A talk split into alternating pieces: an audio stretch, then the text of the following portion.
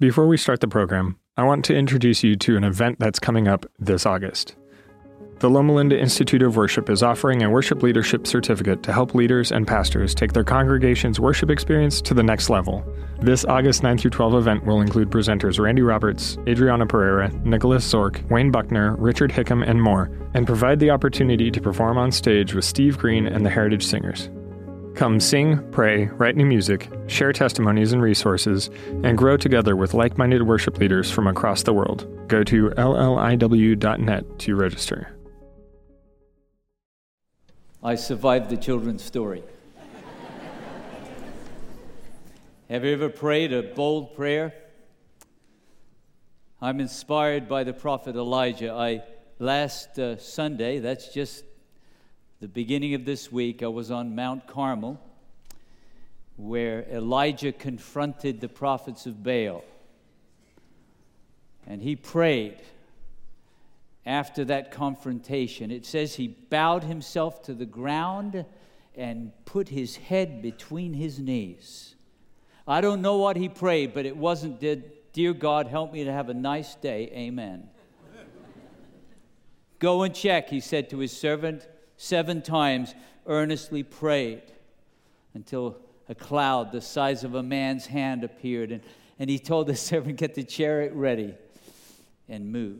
You see, when we pray with our eyes open, and when, with the tremendous blessing of living past the time of the incarnation, when we pray in Jesus' name, standing under his authority, some of you were with us last night, surrendered to his will, miracles will happen. We're not telling him what to do, but we are opening our hearts to him as to a friend. And when we connect with heaven, miracles happen. But as I come to this part in our prayer conference, I want to turn away from just those things God wants to do for us and focus on what He wants to do through us because you are not just here today to worship and then go and make a living. God wants to use you to change the world.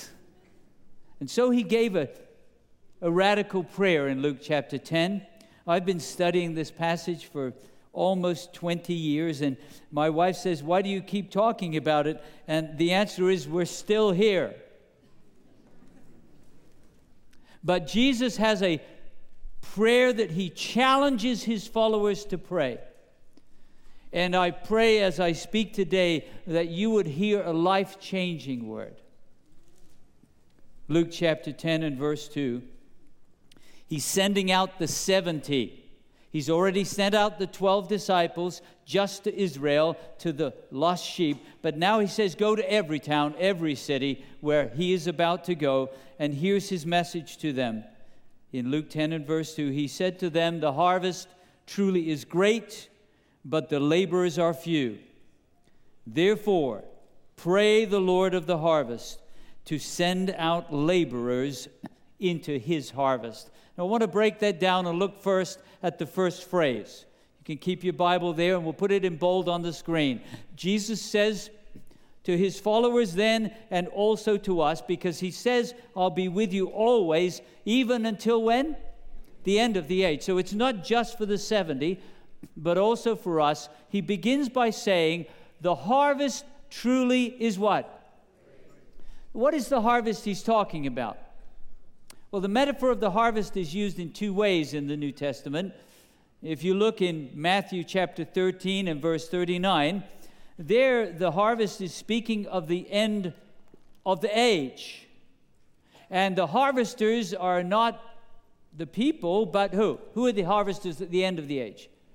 Jesus said, the angels, and the one who sits on the throne with a sickle in his hand. So sometimes the harvest speaks of the end of the age. But if you look in Luke chapter 10, the passage we're studying today, in verse 1, you'll notice that this is not talking about the end of the age, it's talking about the present, and the harvesters are not angels. Look in Luke 10 and verse 1.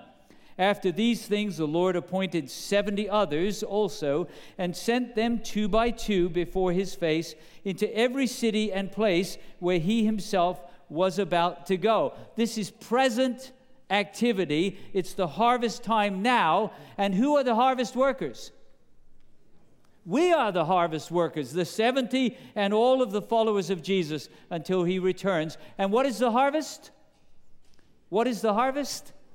It's people, isn't it? Men and women, boys and girls, just waiting for an invitation to become part of his kingdom. And Jesus says, the harvest truly is what? I just had the privilege of coming back from Nairobi. Now, I'm not a full time evangelist, but I do believe we can all do something for Jesus. And so I went over there saying, Lord, please use me in some way. And we went to New Life Church. You'll see the picture perhaps on the screen.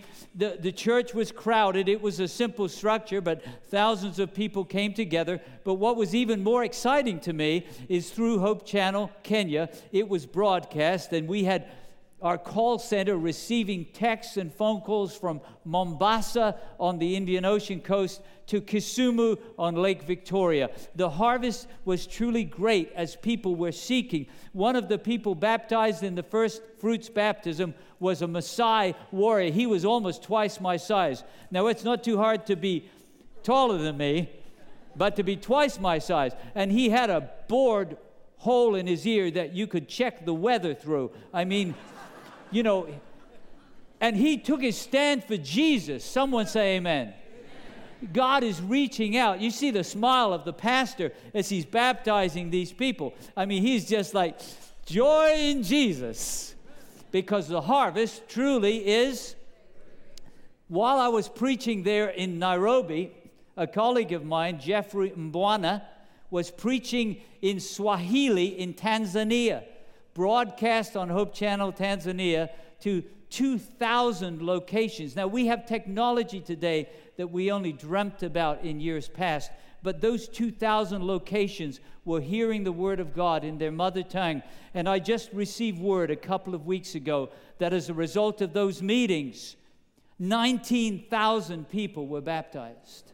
Now, you tell it's okay, it's easy in Africa. Listen, the work is going to be finished and Jesus is coming back. I want to be part of that number, don't you? But there's another couple. I want you to see the picture on the screen of Professor Philip Rono and his wife. This couple startled me with their passion for Christ. You see, we're not just here to make a living, we're here to make a difference for the kingdom.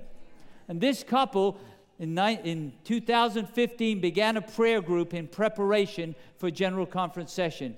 And it began to grow and grow until there were 400 people in their area. But what was even more startling is many pastors of other churches came because they saw the prayer revival happening in Ida. They came and then they asked, could they learn about the scriptures? Because, because uh, apparently they saw the word of God was really believed.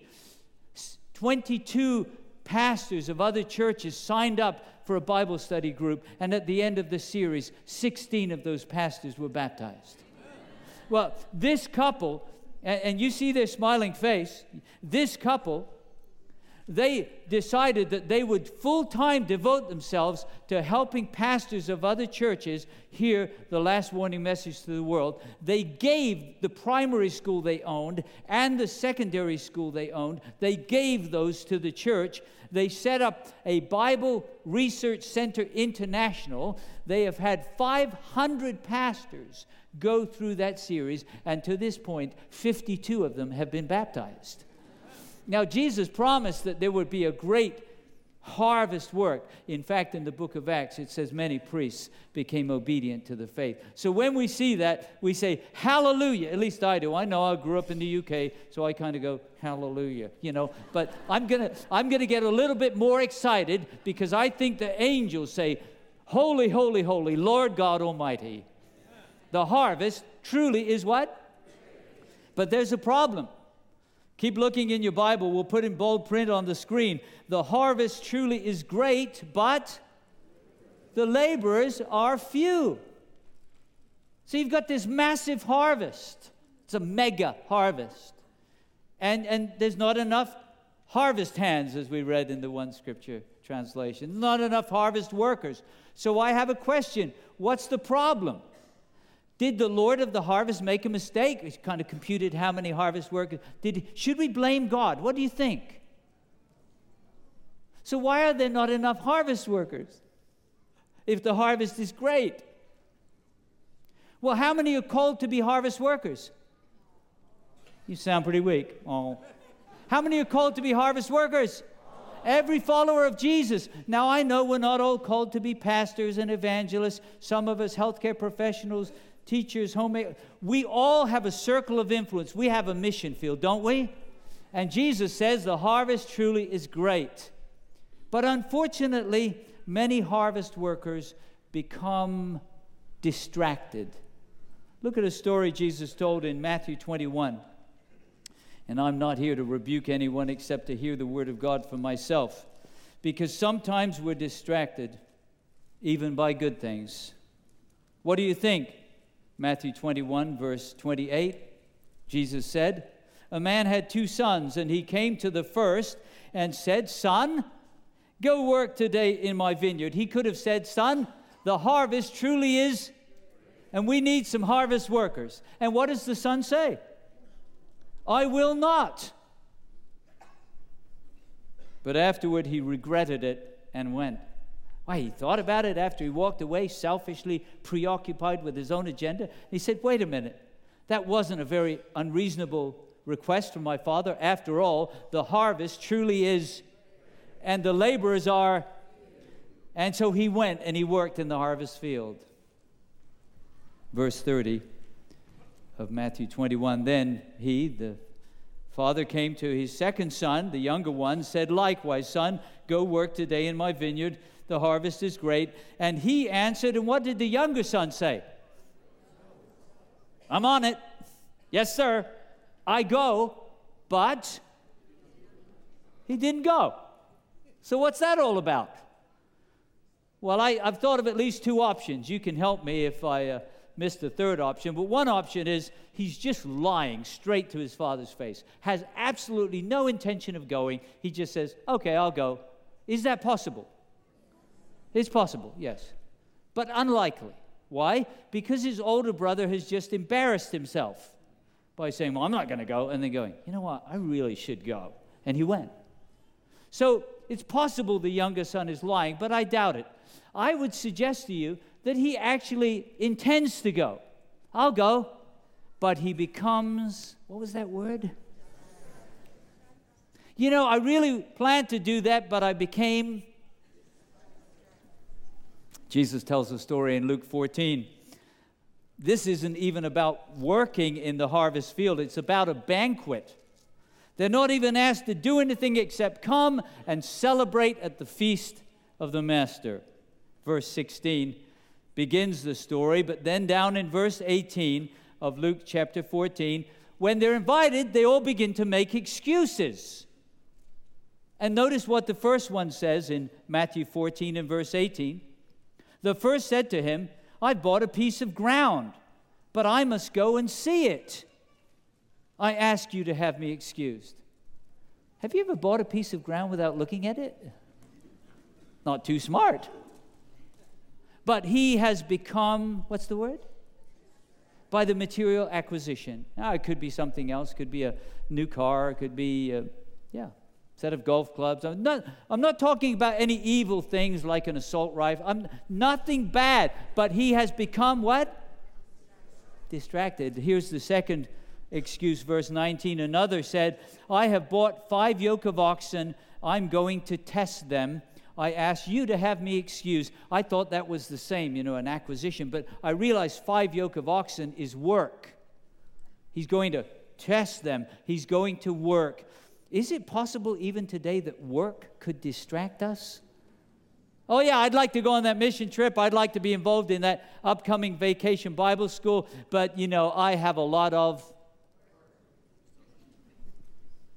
And by the way, while we're at work earning more money so we can buy things we don't need to impress people we don't like, our, our children are at home, maybe our spouses at home, wanting to see the love of Jesus, wanting to get ready for heaven, but we can so easily become Verse 20. Still another said, I have married a wife. What has that got to do with it? I have married a wife, therefore I cannot come. This person has allowed a relationship to distract him. Now, you don't have to be married to have a relationship distract you. In fact, it's a great blessing if you have a spouse who keeps pointing you to Jesus. Amen? If you've got children who say, Mom, let's pray together, hallelujah. But sometimes relationships, I don't know, this church looks so loving and kind, but sometimes in some churches, even relationships in the church can distract people. Sorry, brother. Please, let's get over being so grumpy. And let's show the love of Jesus to people because the harvest is, yeah, and so many people are distracted. And so Jesus says, I want to challenge you, church, to pray a bold prayer. Go back to Luke chapter 10 and verse 2. The harvest truly is great, but the laborers are few. I want you I want to highlight this next phrase. Therefore, pray the Lord of the harvest. Now, I've been so blessed to be at this prayer conference, and thank you for inviting me to be here. My, my wife and I have been greatly blessed in these days. But I wanted to challenge you to pray earnestly. The verb pray in this text, it's not like to make a request or to express a wish or desire. It's a verb, deomai. It means to beg or to cry out. Now, hold on, I know what you might be thinking, but just stay with me. To cry out, to beg, like Luke 5 and verse 12, where it says a leper came and he begged Jesus. That's the verb here. Begged him, if you're willing, you can make me whole. Or in Luke 8, verse 38, a man set free from a legion of demons who, who begged Jesus, the same word. He, he, see, he will pray. No, no, he begged him. He cried out, that he could go with him. Jesus said, I'm with you always, but go back to your people and tell them what the Lord has done for you. Why? Because the harvest is what? The harvest is great. You go back. Or in Luke 9 38, where a father comes, his son is under the control of an evil spirit who throws him into the fire. And the father begs Jesus, if you can, help my son. Now, I, I've never had a son under satanic attack by a demon. But my children, my family's been under attack. And I tell you, you do not pray silly prayers when your family is under attack. You cry out to God. And we're not trying to like cry louder so I can change God's heart. I'm not trying to change God's heart. Whose heart needs to change? My heart needs to change. God, I'm not just here to make a living and try to stay out of trouble till Jesus comes. You want to use me to impact the world. You want to use me as a harvest worker because the harvest truly is one last use of that strong verb, deomai, oh to beg, to cry out. Luke 22, 31 and 32. I love this text where Jesus says, Simon, Satan has sought to sift you like wheat but I have prayed for you. It's the verb deomai. Oh it's not just, well, help him to be okay. Crying out. That's how God wants us to pray because the harvest is great. It's so easy, not just for others, but for us to become distracted. So we cry out, Lord, I beg you to do what? Well, look back in the text, and here our translators fail us because it says, Therefore, Pray, cry out to beg the Lord of the harvest, earnestly plead to the Lord of the harvest. My Bible says to send out laborers into his harvest, and that's not what the text says. The verb to send out is apostello. We get the English word apostle from that verb. It means to send out. It's used in verse 1 of this chapter and in verse 3, but not here in verse 2, where, because the harvest is great and the laborers are few. It says, cry out to God to literally throw out laborers. Throw out. The verb ek balo. Ballo means to throw. The prefix ek means out. To throw out laborers into his harvest. You say, wow, that sounds kind of dangerous. Can't I just pray, dear Jesus, help me to have a nice day? Not if you want to let God use you to change the world. Not if you really believe that He's coming soon and the harvest is great. It is time to start crying out to God. Lord, I give you permission. And by the way, I can't just pray that for the gentleman I just met her on the front row. I can't pray that for my sister here without saying, and you have my permission to begin with me. I first prayed this prayer when I was on the faculty at Southern Adventist University. You know, they call that place Happy Valley. I mean, who wouldn't want to live in Happy Valley? When people join the faculty there at Southern Adventist University, they stay there until they retire. They even have a cemetery there, so you can wait there until Jesus comes. it's Happy Valley. I prayed this prayer, and I get a phone call to come to southeastern California to a little place called Calimesa. I'm like, where is that? Google that. I don't even know where that is. I expected my 15, 16 year old son to say, Well, have a nice time. I'm staying here. But my son said to me, Oh, praise God, sometimes our children hear. He said, Well, you have to go and talk to them. How do you know if God's leading unless you go and talk to them? Oh, Lord. Ended up in California, then in Florida, then at the General Conference Ministerial, now president of Hope Channel. It would be so much safer to just try to engineer your career and keep it safe but God wants to use us to impact the world. Cry out to Him, not to change His heart, but to give Him permission to change your distracted heart. Let Him throw you out into His harvest. Physician, teacher, engineer, software specialist, let Him throw you out into His harvest work. I grew up in the UK. I don't have a British accent unless I talk about it. But Hey, it came back. Did you notice that? but I remember growing up in England that there was a very famous game in, in the United States of America. Well, one was this game called football. It's not like soccer that we play, it's kind of a, I don't know what it is. It's like a war zone. but, uh, but there was another game that seemed a little less violent called basketball. And I was always very impressed. Uh, never was that good at basketball. That basket rim was so high. But there's these big people, and they have like rockets in their shoes. And, uh, and I was fascinated. In fact, I learned a lot about this prayer from basketball. Because one time someone sent me a clip on YouTube. You know what YouTube is, right? If not, ask your grandchildren, they'll tell you. YouTube. And he sent me a clip. It was three seconds from the end of the game. And, and, and the team here has got the ball, and they're in their court, and it's a long way, a long, long way to that hoop. And someone's got the ball, and the team's around, and, and they don't know what's going to happen. And all of a sudden, this player takes the ball and he heaves it over his head. Wah! Like that. And it goes. And, and, and these guys are praying it won't go in. And these guys over here are like, I don't know what they call that shot. Is there a name for that? Someone said it's called a hope shot. You hope it goes in, you know? I don't know. And, and it watches, and it comes all the way over and it goes straight through the hoop. And, and that's even though the buzzer sounded, you know, if it's on its way down. Is that right? Some basket is on its way down. So they're all waiting straight through the hoop. And this guy over here is like, yeah. And everybody runs around him because the game's over. They won the game. And sometimes when you cry out to the Lord of the harvest, He's like, Are you serious? Yes, Lord. Yes, I'm serious.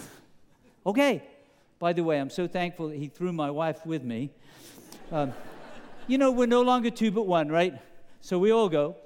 And He sometimes He'll throw you halfway across the country or halfway around the world but it's okay as long as you're where He wants you to be. Amen?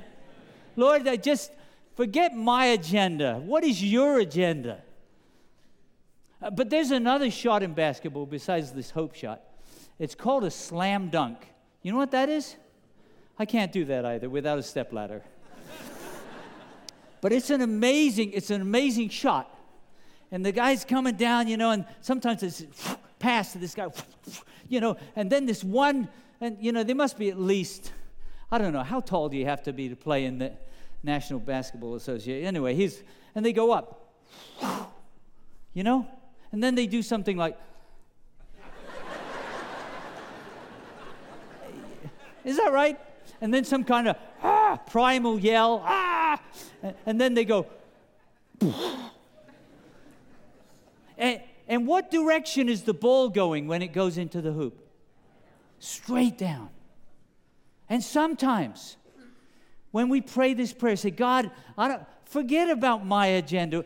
Please use me to impact the world for your glory because the harvest is yeah, and the laborers. I mean, I've been one of those that's been distracted. So, God, whatever you need to do, wherever you want me. And sometimes He'll throw you across the world, across the state. But sometimes He says, You ready? Say, Okay, you ready? Okay. Stay right where you are. Stay right here in Loma Linda, where you're working.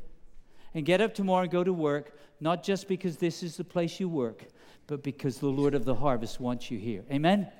Oh, that makes a difference, doesn't it? I'm here because the Lord of the harvest wants me here. God, open my eyes to see what you want me to do for you today because I'm not just here to make a living, I'm here to make a difference for your kingdom. The harvest is great, the laborers are few. So we cry out. You say to me, Derek, what's going to happen to me? I have no idea. Please don't blame me. But take the risk like a wildlife management government worker from South Africa who responded to a call to pray the radical prayer. He came forward. He said, I don't know. What's my wife going to think? And he turned, and she was standing right by his side. Amen. Today, he's a leading evangelist in South Africa. I'm not saying we'll all be preachers. I'm saying this God wants to use us to change the world. And if you'd have the courage to believe, he wants you to pray, Lord of the harvest, I, I earnestly beg you to throw out laborers into your harvest, whether it's a short term mission trip or helping in vacation. I don't know what it is. But you have my permission to begin with me. We pray together in the name of Jesus and with our heads bowed and our eyes closed. I want to give a simple invitation to you today. If you would say with me, Lord, Forgive me for the times I've been distracted. The harvest really is great. I believe your word.